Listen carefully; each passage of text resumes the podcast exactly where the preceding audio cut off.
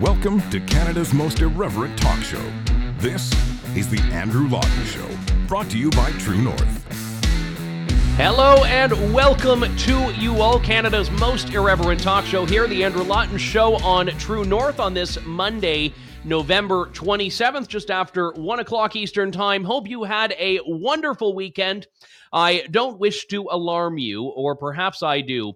It is T minus uh, what 30 wait 30 days half September, April, June, and November. Okay, November has 30 days, uh, which means it is T minus 28 days until Christmas. I was reminded of this when a few moments ago I uh, checked the mailbox and something that I had ordered for my nephews uh, arrived. The first and only Christmas present I've bought, and it reminded me of like everything else I need to buy. And speaking of mail delivery, so I'm I'm experiencing one of these things. I'm sure you all have gone through yourselves right now, where I'm expecting a very important thing to be delivered today, and they've given me as the delivery window the entire day. So there is a span of I, you know, maybe eight, nine hours in which that could be delivered. And I need to sign for it. And I know it's going to come in the 45 minutes that I am on this show. It's like the only thing I have that I can't get away from. I know that the uh, guy is going to deliver it uh, right at the exact inconvenient time. And I'm going to like have to go and uh, go to the post office in like three days or whatever when it's available. So uh, I'm sharing this to say that I'm just like you, experiencing the same real world problems that we all do, like uh, not being able to run uh, to get to the mailman at the door in time. we are going to talk about a fair deal of things today. We have Gleb Lisikh from C2C Journal on the perils of a digital currency, central bank digital currency, which the Canadian government has vowed to plow ahead with. We also have our good friend from the Canadian Taxpayers Federation, Kris Sims, on the now expanding mainstream media bailout that the Liberal government decided to kick a few more millions towards. What's, uh, you know, $120 million between friends, right? And no better friends than the Liberal government and the legacy media. And I also want to talk about this rather amusing story. So, you may recall the NDP have this supply and confidence agreement with the Liberal government. So after the 2021 election, the NDP said we are uh, broke AF, which is what the kids say for broke as well. You can probably use your imagination on that. Uh, they do not have money to go to an election again. Jagmeet Singh knows that he is probably out as leader after the next election. So the NDP said we are going to give the Liberals our undying support for the next four years. We are going to make it as though the Liberals effectively have a majority government despite not having a majority government and not even getting, I would say, the popular vote. But the NDP can't sell that to its members without showing some concessions. So uh, the NDP, the Liberals, they all went behind a room and they all just said, okay, well, uh, what, we, what about this? What about this? And then they come around and the NDP says, okay, we can get our members behind this, but you've got to give us something. So the Liberals said, well, what about that pharmacare thing that we've been promising that we haven't done, but we had already promised and campaigned on it? And Jagmeet Singh said, sold. He's like, if you ever saw Seinfeld, you'll know there was that episode where Kramer was suing the coffee company because he burnt himself on a cup of coffee. And uh, he and his lawyer are going back and forth with the uh, coffee company. And then Kramer goes into the office and they're about to offer him because we saw what they were doing. They were about to offer him, I think it was like, you know, $100,000 and a lifetime supply of free coffee. And the coffee executives say, well, Mr. Kramer, we're prepared to offer you a lifetime supply of free coffee. And, and Kramer goes, I'll take it. And that was the end of it. So Kramer is Jagmeet Singh. The coffee executives are Justin Trudeau. He gave away anything and everything he could and got nothing in return. Now, why that is important is because the NDP have the membership have basically been duped by their leader right now. They've been led to believe that we are going to get a more NDP oriented government, a more socialist government from the liberals. Now, I mean, again, Stephen Guilbeault got up there a couple of weeks ago and he said, Well, I'm a proud socialist. And I'm sure a few of the NDP socialists were like, Yeah, yeah, down with the patriarchy and capitalism and all that jazz. But realistically speaking, the Liberals have not delivered on these key NDP pledges. Now, this is all a bit of a wind up to this fantastic story in the Globe and Mail.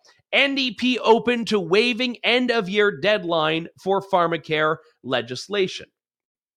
You see, this wasn't just a general promise. The pledge to deliver a pharmacare plan came with a time frame. The Liberals had to do it by the end of 2023. The Liberals had two years, two years plus a few months, give or take, to come up with this plan. And supposedly they've been working behind the scenes with the NDP for that two years and a bit. And this pharmacare plan, which by the way, I do not want and I do not support. So make no mistake, I am not criticizing the government right now because I wish they had produced this. I'm glad they haven't. I'm glad it's like that so called gun buyback, where just bureaucratic ineptitude and incompetence have prevented a bad policy from coming to fruition. But the reason I bring this up is because all of this has led to the NDP reneging on its one concession that it got from the Liberals which was to deliver this thing by the end of 2023. Now, hilariously, and this is the. I mean, I think it's hilarious. You may not think it's hilarious. I think it's hilarious because Jagmeet got, is this Jagmeet Singh is the guy that did the victory dance after like subsequent election losses. He just pretended that he won both of those elections because I think he genuinely believes it. No one around him wants to tell him the truth, which is that uh, no, you actually failed, uh, Jagmeet, but that's okay. But uh, Jagmeet Singh does this uh, this thing where his party and his health critic, Don Davies, are now saying, well, we're okay waiting because it'll be worth the wait. That's what this story said. We're okay waiting because it will be worth the wait. So, so they're now saying, well, yeah, they aren't doing it in time, but it's going to be extra, extra good when they do. So we're okay with it all of a sudden. And I'm just looking at this saying, oh my goodness, if you believe this, if you are an NDP member and you believe that you are getting anything from your party giving a blank check to Justin Trudeau for four years, I have some oceanfront property in Saskatchewan for you. Th- this is like the most insane thing ever. It's that old, you know, fool me once, shame on you, fool me twice, shame on me. Uh, the NDPers who support this, who keep going down this road, should be saying, shame on me, shame on me, shame on me, because you are not getting anything for this. So that is covering off the left side of Canadian politics today. Let's hop back over to the right. When Pierre Poilievre uh, got before reporters in Toronto, it's gotten to the point where it's always going to be good. It's always going to be good when he gets up there because uh, Pierre Poilievre, whether you like him or not, doesn't like accepting the premise of the question. In fact, he doesn't even like the pivot. You may recall this exchange on the weekend with a reporter from the Canadian press who probably regretted getting out of bed that morning do you think it was responsible for you to call yesterday's explosion by the customs, uh, by the checkpoint at the Rainbow Bridge terrorism when no US or Canadian officials said that was the, or authorities said that was the case, and when the New York governor also said there was no evidence to suggest terrorism activity? Actually, you're wrong. You're a CP? Okay, so CP, by the way, CP, just for everyone's knowledge, did have to make three corrections for falsehoods that they put into a single article. I think that might be unprecedented. Um, I'm actually thinking about checking with the Guinness Book of World Records to see if there's ever been a news agency that has had to issue three corrections for patent falsehoods that they admit they had been made in one single article, and now you've made yet another falsehood in your question. Um, um, where you are wrong is that CTV reported that the government of Canada was presuming that the incident was terrorist. So yeah, that was, and that's what I said in my remarks. You're right. It was a media report. But it's citing media reports and not. Which is what I said. In the House, I said there are media reports. And you think that's a responsible thing to go on, to make that, that kind of a, a statement at the time without speaking to What kind of statement? Calling something terrorist. I didn't. I said there were media reports. That's the distinction we're making. No, there's no distinction. What I said and I was right, was that there were media reports of a terror-related event. By your admission, there were media reports of a terror-related event. And that media report, according to CTV, unless you're questioning their integrity now, came from security officials in the Trudeau government. So do you think the CTV was irresponsible in putting out that tweet?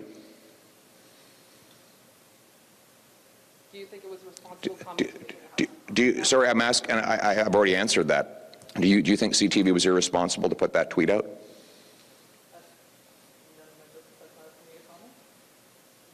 Well, you just did comment. Okay. So, I, you know, I just hope you're not going to print something that you have to apologize for again. Ooh, I, I, as an audio guy, I can't actually drop a mic because it pains me too much. It's like burning a book, but metaphorical mic drop right there. Ooh, I've never really, I was going to say I've never really been a drug user. I've never at all been a drug user. I don't use drugs. But uh, like, I imagine this is what it feels like to be high. I'm just like, you know, put that into my veins right there. Just a loop of those sort of smackdowns. Because anytime a conservative politician has failed and floundered in recent years, the reason for it has typically been an inability to engage in even the simplest of coherent and cogent and clear answers from the media. And in that particular case, in that particular case, we see Pierre Poilievre doing what he does best, which is challenging the premise, attacking it head on. The only thing that would have made that slightly better is if at the end he went said, "Hold on for a moment, I got something for you." He goes back to his briefcase, he opens it up, he pulls out a big shiny red apple and says, "You get today's apple of the day." Because an apple a day keeps the media at bay. I believe that's how the saying goes. Wait, no, I might be mixing it up with something else. But uh, that was basically what Pierre Poilievre was doing. Now, as far as the actual substance, Pierre Poilievre was right, and the journalist Sean's asking me if that's the opposite of the poutine. Well, it's a bit of a play on the poutine because you know you may remember Justin Trudeau gives out poutine to reporters he likes as a reward for uh, Pierre Poilievre, the apple could kind of be like the Razzie, where you like reward the worst. Uh, there, yeah, Sean. I just said the Razzie thing, Sean. I did. Sean's going to think he came up with that, but I came up with it first. But there's a bit of a delay, so um, I don't know. We'll share the we'll share the credit on that one to make up for last week's math mishap. But nevertheless, we are going to see this. So yeah, he has to like basically walk around with a bushel of apples, like one of those like uh, Cubs doing Apple Day, and he'll just like start handing them out to his least favorite reporters of the day. But what he actually said in the House of Commons was exactly what he shared with the media on uh, at that press conference, which was that there were media reports acknowledging that this had been a terrorism incident. There were media reports acknowledging this was a terrorist attack. The media report said the Canadian government was treating it as such. And by the way, I mean, I mentioned this at the tail end of my show on Wednesday. And True North in its coverage was deliberately cautious on this because, well, it looked and sounded and felt like terrorism. There was some reporting of that, notably from Fox News. It was not that. And it's not to say that we were always just sitting back and just saying, well, we'll just wait until tomorrow to cover it. We were obviously keeping up with all of the coverage. But at a certain point, you have to just decide which of these reports is seeming more plausible than the others. And at the beginning, pretty much everyone was running with the fact that this was likely national security related. And then as more details came, we realized it was not. And I think there are still some unanswered questions about what exactly happened and why. But we know the fact that it was near the border had nothing to do with anything. There was no, I mean, Vivek Ramaswamy, I saw him on Fox News uh, when this was going on saying this is why we need to secure the northern border. And then you find out a few hours later, this was just a couple who had been at the casino in New York and had neither come from Canada nor was en route to Canada. So uh, you have to come up with some new talking points there, Vivek. But the reality is, that uh, Pierre Poilievre didn't say anything in the House of Commons that was as irresponsible as that reporter's question was trying to make it out to be. And why this is relevant, why this is important, is because the media always does this with him and they never learn their lesson. Paul Wells, an independent journalist, not a right winger by any stretch, had a, a, great column about this on the weekend on his Substack, where he basically said individual journalists are smart, but you put them in the group, and for whatever reason, that the, the really unwise decisions tend to come out in these scrums. He said when people get one chance to ask a question at a press conference, they tend to just go forward and ask this really, really pointed question, but it's always like a why won't you or a didn't you or shouldn't you. It's always very accusatory in nature. And that's and I get it because whenever I've been at a press conference that Justin Trudeau's at, and it's like, and I know, all right, well, they're never giving me an interview. This is going to be my one and only chance to ask him a question this year. I've got to make it a good one. And you try to like word it perfectly and pack all of the stuff into it. But you, when you go into a press conference or a scrum thinking that a question is going to be this like just silver bullet that, I mean, that's violent rhetoric. I'm sorry, but this, this silver rubber duck that just soars through the air and just lands on impact and does just the perfect amount of damage. Like it's just not going to happen. But journalists want to do that. They want to end conservatives' careers. So they always want to be the ones to come up with the questions that are just going to cause them to absolutely lose their mind, lose their support, and just go away into the wilderness. Now, this is the media's sport. Pierre Poilievre turns this into a sport of his own. Pierre Poilievre loves this sort of stuff, which is why he's so good at it, and everyone thinks they can beat him at his own game. And when he comes out in an exchange like this, like the apple munching incident, like this, the media doesn't like it. I, Sean put together a little list of some of these responses here from people, which I'll, I'll go through. Uh, Globe and Mail columnist Andrew Coyne had this to say on X, which is the artist formerly known as Twitter. I don't know who he thinks he's impressing with this campus Tory childishness, but they're probably already voting for him. So this is Andrew Coyne saying that, well, the only people that like this are already going to vote for him. He's not going to win any votes with this. Uh, Tabitha Southey, who is a former Globe and Mail columnist, said this entire incident ought to disqualify the man as prime minister. And as a cautionary tale, Pierre Poilievre is what happens when you mistake your mentions for your constituency. A Globe and Mail columnist mistaking Twitter for real life. Well, it's a shame I'm reading that on Twitter, and I could uh, go the rest of my real life without actually seeing or hearing of Tabitha Southey. Uh, we have another one. This one's from a CBC panel uh, featuring Toronto Star columnist Chantal Hébert. I, I quite like this one. Let's roll that clip. It uh, will be very hard to sell a leader who is turning out to be an intellectual bully, especially one who picks who on people who are smaller than him in the sense that the journalist asking a question is uh, smaller than someone who's, who is the leader of a major party.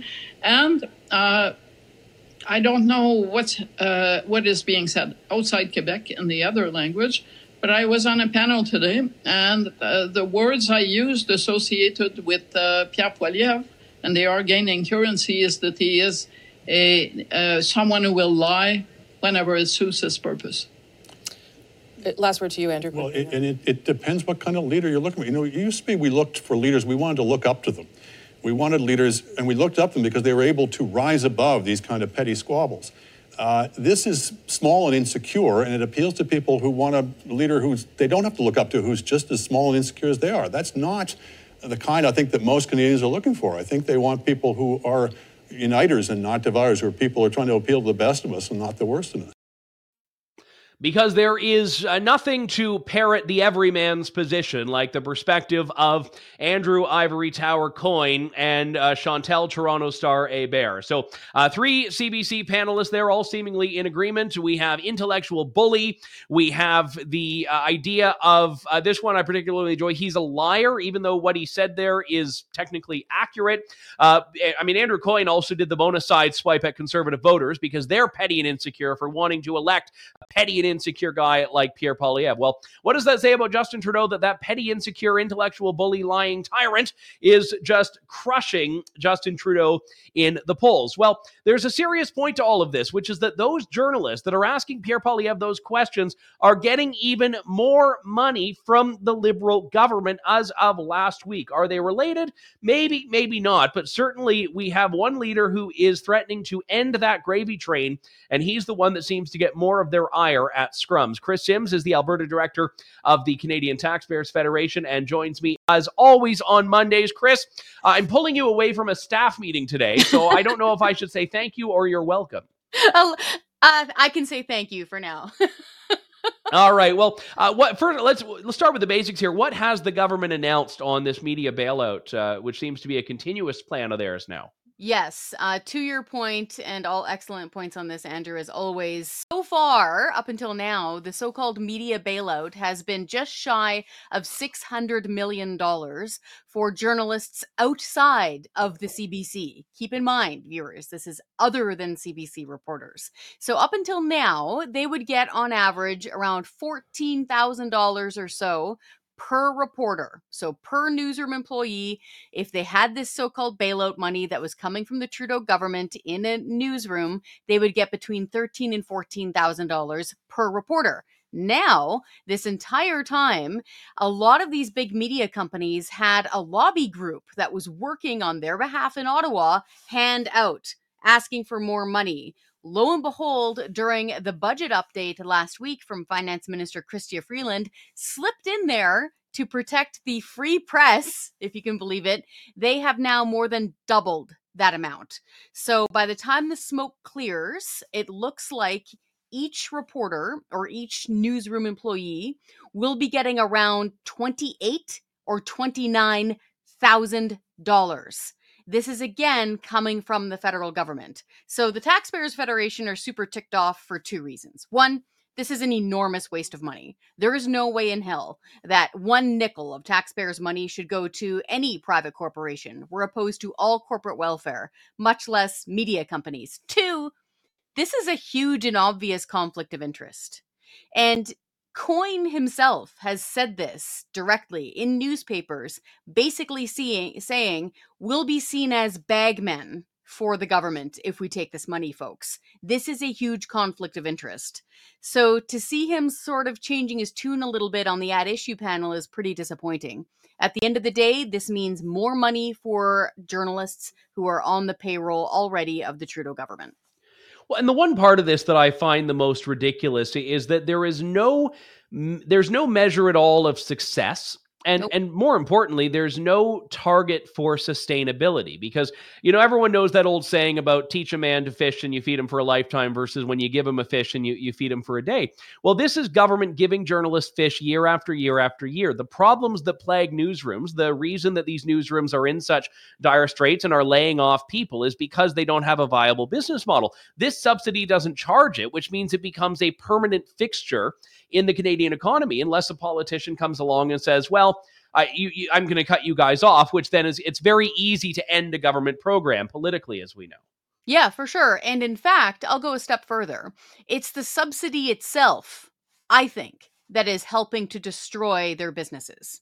So, as we've seen government funding of media creep up over the last few years, we have seen the people's trust in media tank just absolutely tank. I've never seen it this bad before. And surprise, the two are obviously related. So the last poll I saw, it was this big in-depth dive. They do it for the past 20 years. It's this corporation in Canada that does a survey on trust.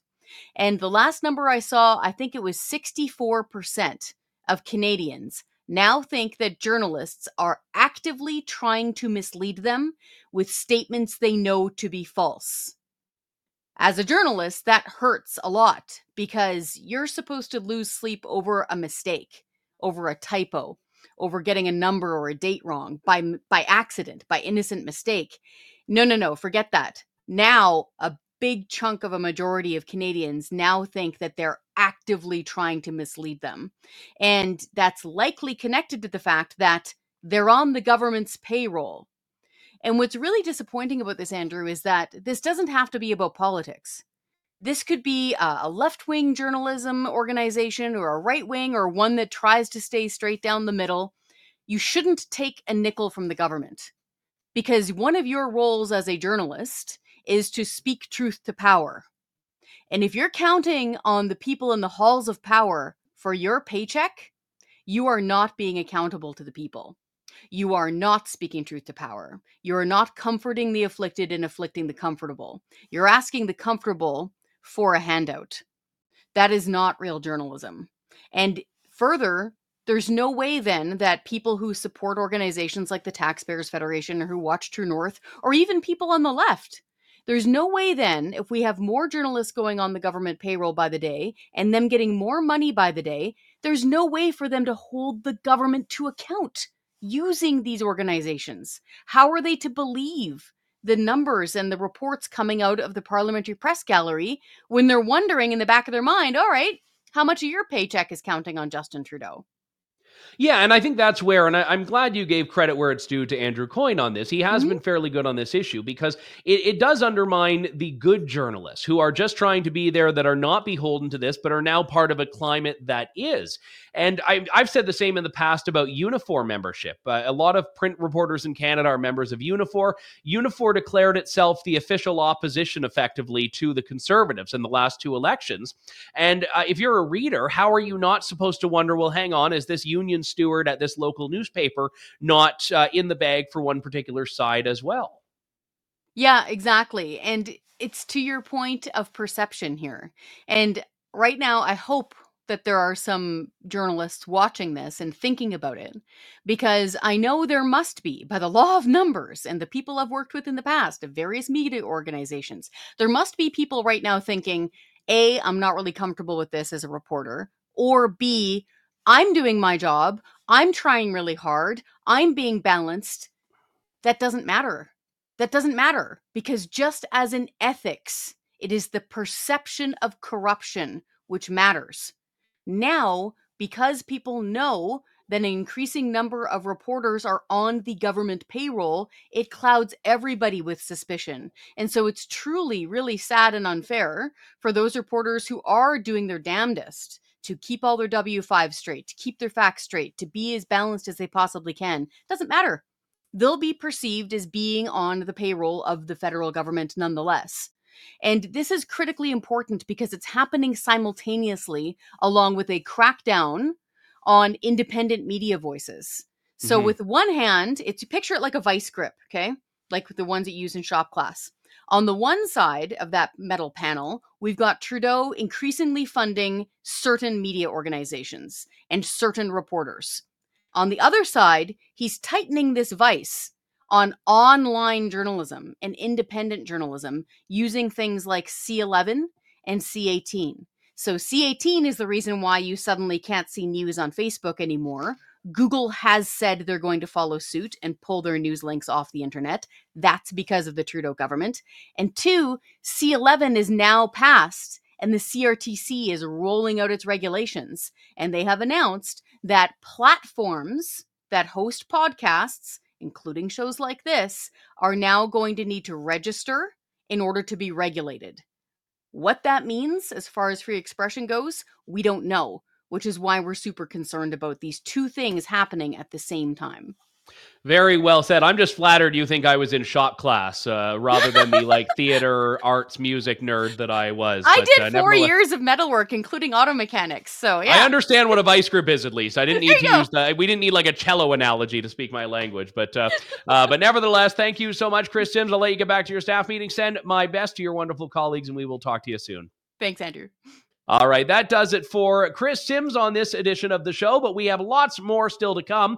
In particular, I want to just uh, revisit this idea of central bank digital currency that I was talking about earlier on in the program briefly, and also a couple of weeks back, because this hasn't gotten a lot of coverage in Canada. Part of the reason is because we don't have a firm ironclad proposal, but we do know that the Bank of Canada is proceeding with this. They are talking about it, if you read their materials, as though it is inevitable, as though it's just this thing that's going to come. We're all mere passengers, and they're just going to shepherd us through this transition.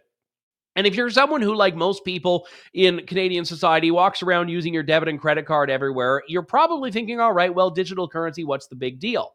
Electronic banking and digital currency are two very different things. And we'll talk about why that is now with Gleb Lisikh, who is a phenomenal writer with the C2C Journal. We've had him on before about his work there. And in particular, he has a great piece out this month Hush Money The Untold Dangers and Delusions of Central Bank Digital Currency. Gleb, good to have you back. Thanks for coming on the show today.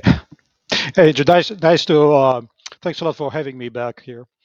So uh, let's talk first off with what central bank digital currency is, because I, I do think it's important people not conflate it with online banking and electronic finance, which is a pretty ubiquitous part of the finance system right now. Well, the the major difference in between the C, CBDC or central bank digital currency is that it is uh, controlled by the central bank, right? So the central bank uh, has it uh, has a liability to you uh, for that currency. It's uh, very similar to uh, cash in that respect. So if you have a banknote, you can always uh, um, go to the uh, central bank and say, "Well, um, I need something for it." Uh, and the, what what we have right now as the uh, with, with commercial banks, you have the the- money, your online banking. These money are uh, they belong to the uh, they sit with the uh, commercial bank, right?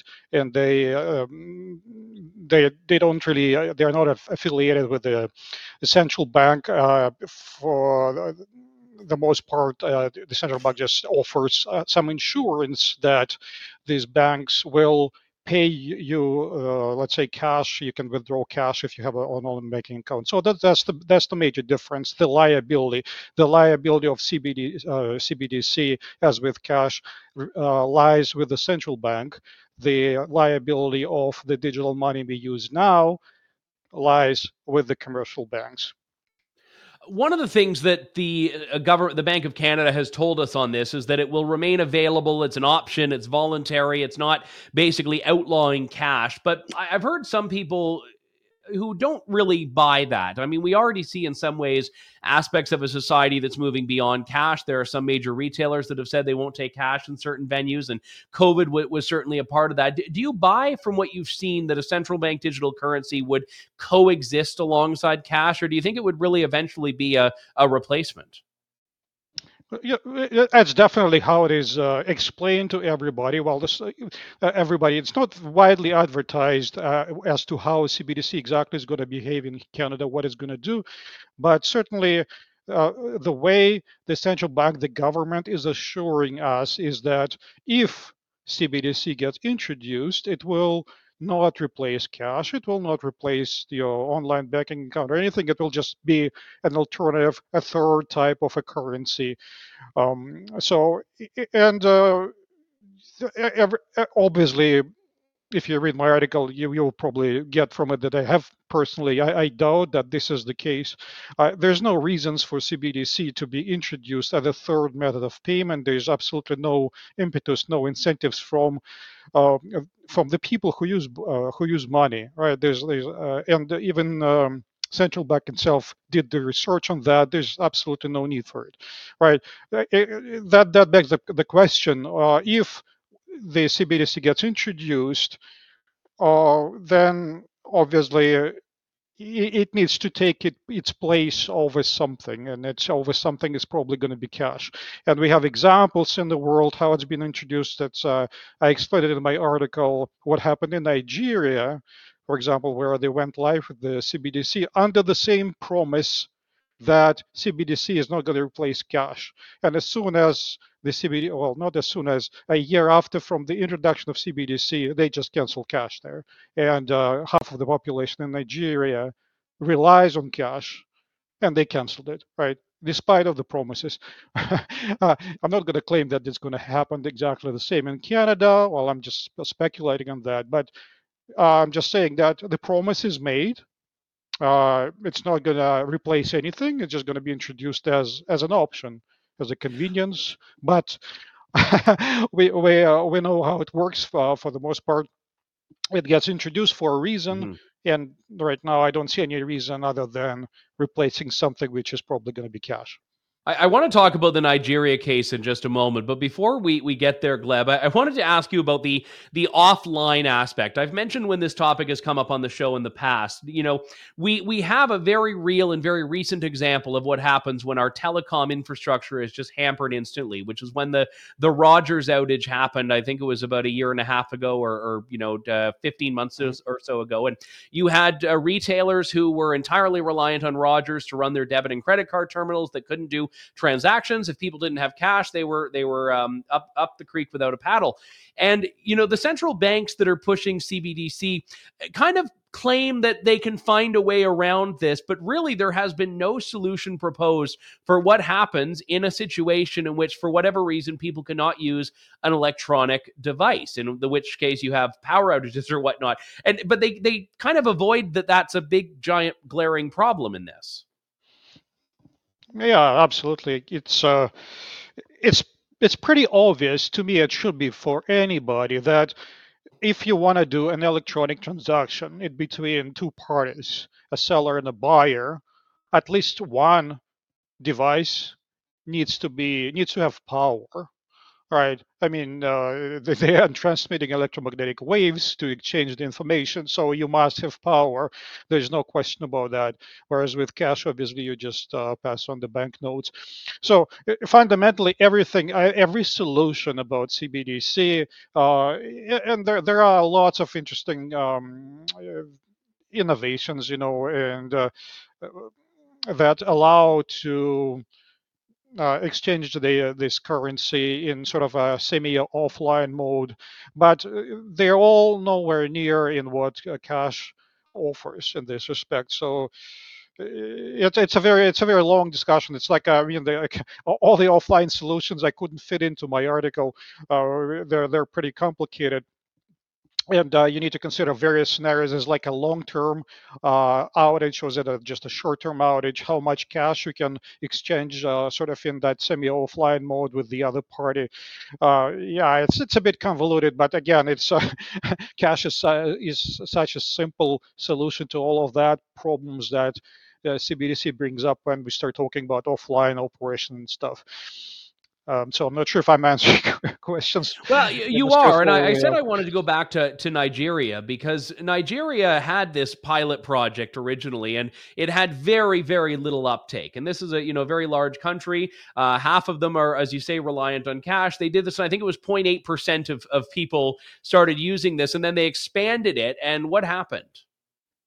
Yeah, so the, the way it started in Nigeria is that they introduced um, the CBDC in, in uh, 2021, and um, uh, just for the people who already had bank accounts, uh, just to see what the uptake is going to be, I guess. Um, and um, they only they, they didn't really see much of an adoption of CBDC. It, it was already obvious. Uh, only 0.8% of that banked population downloaded the wallets and they weren't using them at all. Like just, uh, I guess, some curious people just downloaded a, a, new free application to their phone and didn't really know what to do about it, and that's pretty much was the level of adoption. So, not much that. and a later, a year later, the government, seeing those results, maybe they didn't want to take that as a um, as a as a vote as a voting choice of of the constituents, they just decided to double down and they just uh, canceled cash and um, uh, requested everybody, including those who did not have uh, accounts with banks. Uh, they just wanted them to bring their paper money to to the bank offices and exchange that for the digital currency. That was a great failure and uh, people were literally starving there because they, they ended up with uh, with the paper money that was worthless that would not be accepted anywhere. So uh, and uh, up until this moment uh, nigerians don't understand what's going on. Uh, they don't understand the value that cbdc offers.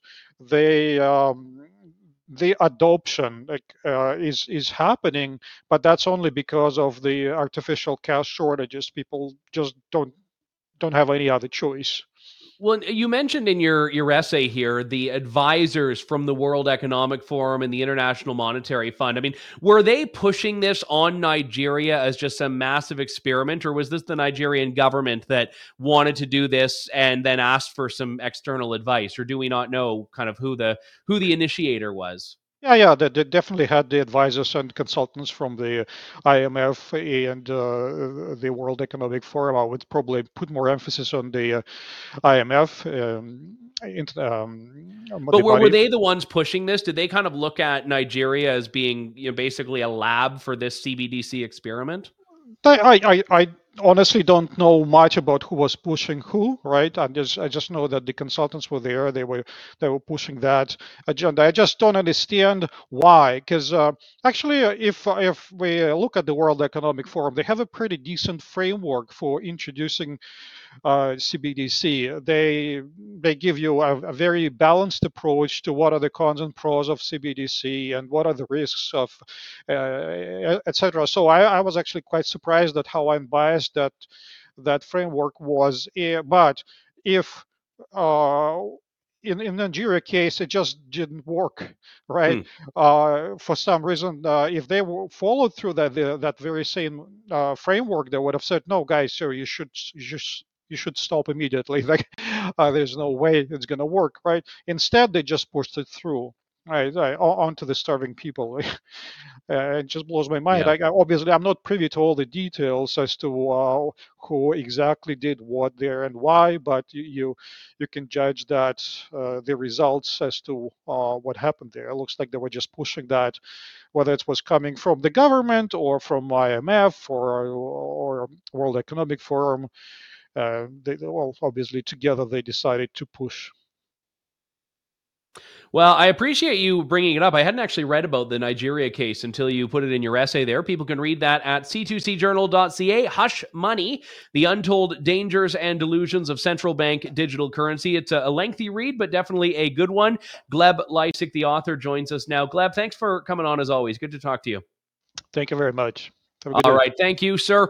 Uh, one thing I'll mention just before we go, because I've got like five emails from it in the last two hours, and I, people are commenting in the YouTube channel. You may have seen there's a petition that uh, is going around at ourcommons.ca, which is the House of Commons website. It's uh, a petition to the House of Commons that we, the citizens of Canada, have lost confidence in Justin Trudeau and the Liberal NDP coalition. Oh, well, rah, rah, rah, let's all sign this. The petition goes on that we call on the House for a vote of no confidence. They ask for an election 40 days after the vote. They say the government is not acting in the best interest of Canada. Well, of the Canadians who have seen this, 40,000 have signed it as of this moment, 39,778. Now, that's impressive. Most House of Commons petitions go absolutely nowhere. The petition has to be sponsored by a member of parliament. In this case, it's Conservative MP from Peterborough, Michelle Ferreri. Uh, look, if you want to sign the petition, do it, but let me caution you by saying it means nothing. It's not a huge news story. You know, in the last election, the Liberals got 5.5 million votes. The Conservatives got 5.7, the Bloc got 1.3, NDP got 3 million, the Greens got 396,000, the People's Party got 840,000. That there are 40,000 people that do not have confidence in the government right now is not all that surprising. I'm not saying you shouldn't express your frustrations with the government in a myriad of forms, including petitions. But I'm saying that this is not binding, so don't put too much stock on it. It is the NDP that ultimately has to decide to pull its support from the Liberal government. So if you are inclined to sign the petition, I would also say send a letter to your NDP member of parliament asking them how they, in good conscience, support a government that has done absolutely nothing to live up to this supply and confidence agreement between the Liberals and the NDP. And I think that letter might weigh more heavily on the Democratic process than this petition will. That does it for us for today. We'll be back in just 23 hours and 15 minutes with more of the Canada. Wait, 20? Yeah, I said that right. 23:15. I, my math is all uh, getting be uh, fuddled up here. But uh, we will talk to you all tomorrow. Thank you. God bless, and good day to you all. Thanks for listening to the Andrew Lawton Show. Support the program by donating to True North at www.tnc.news.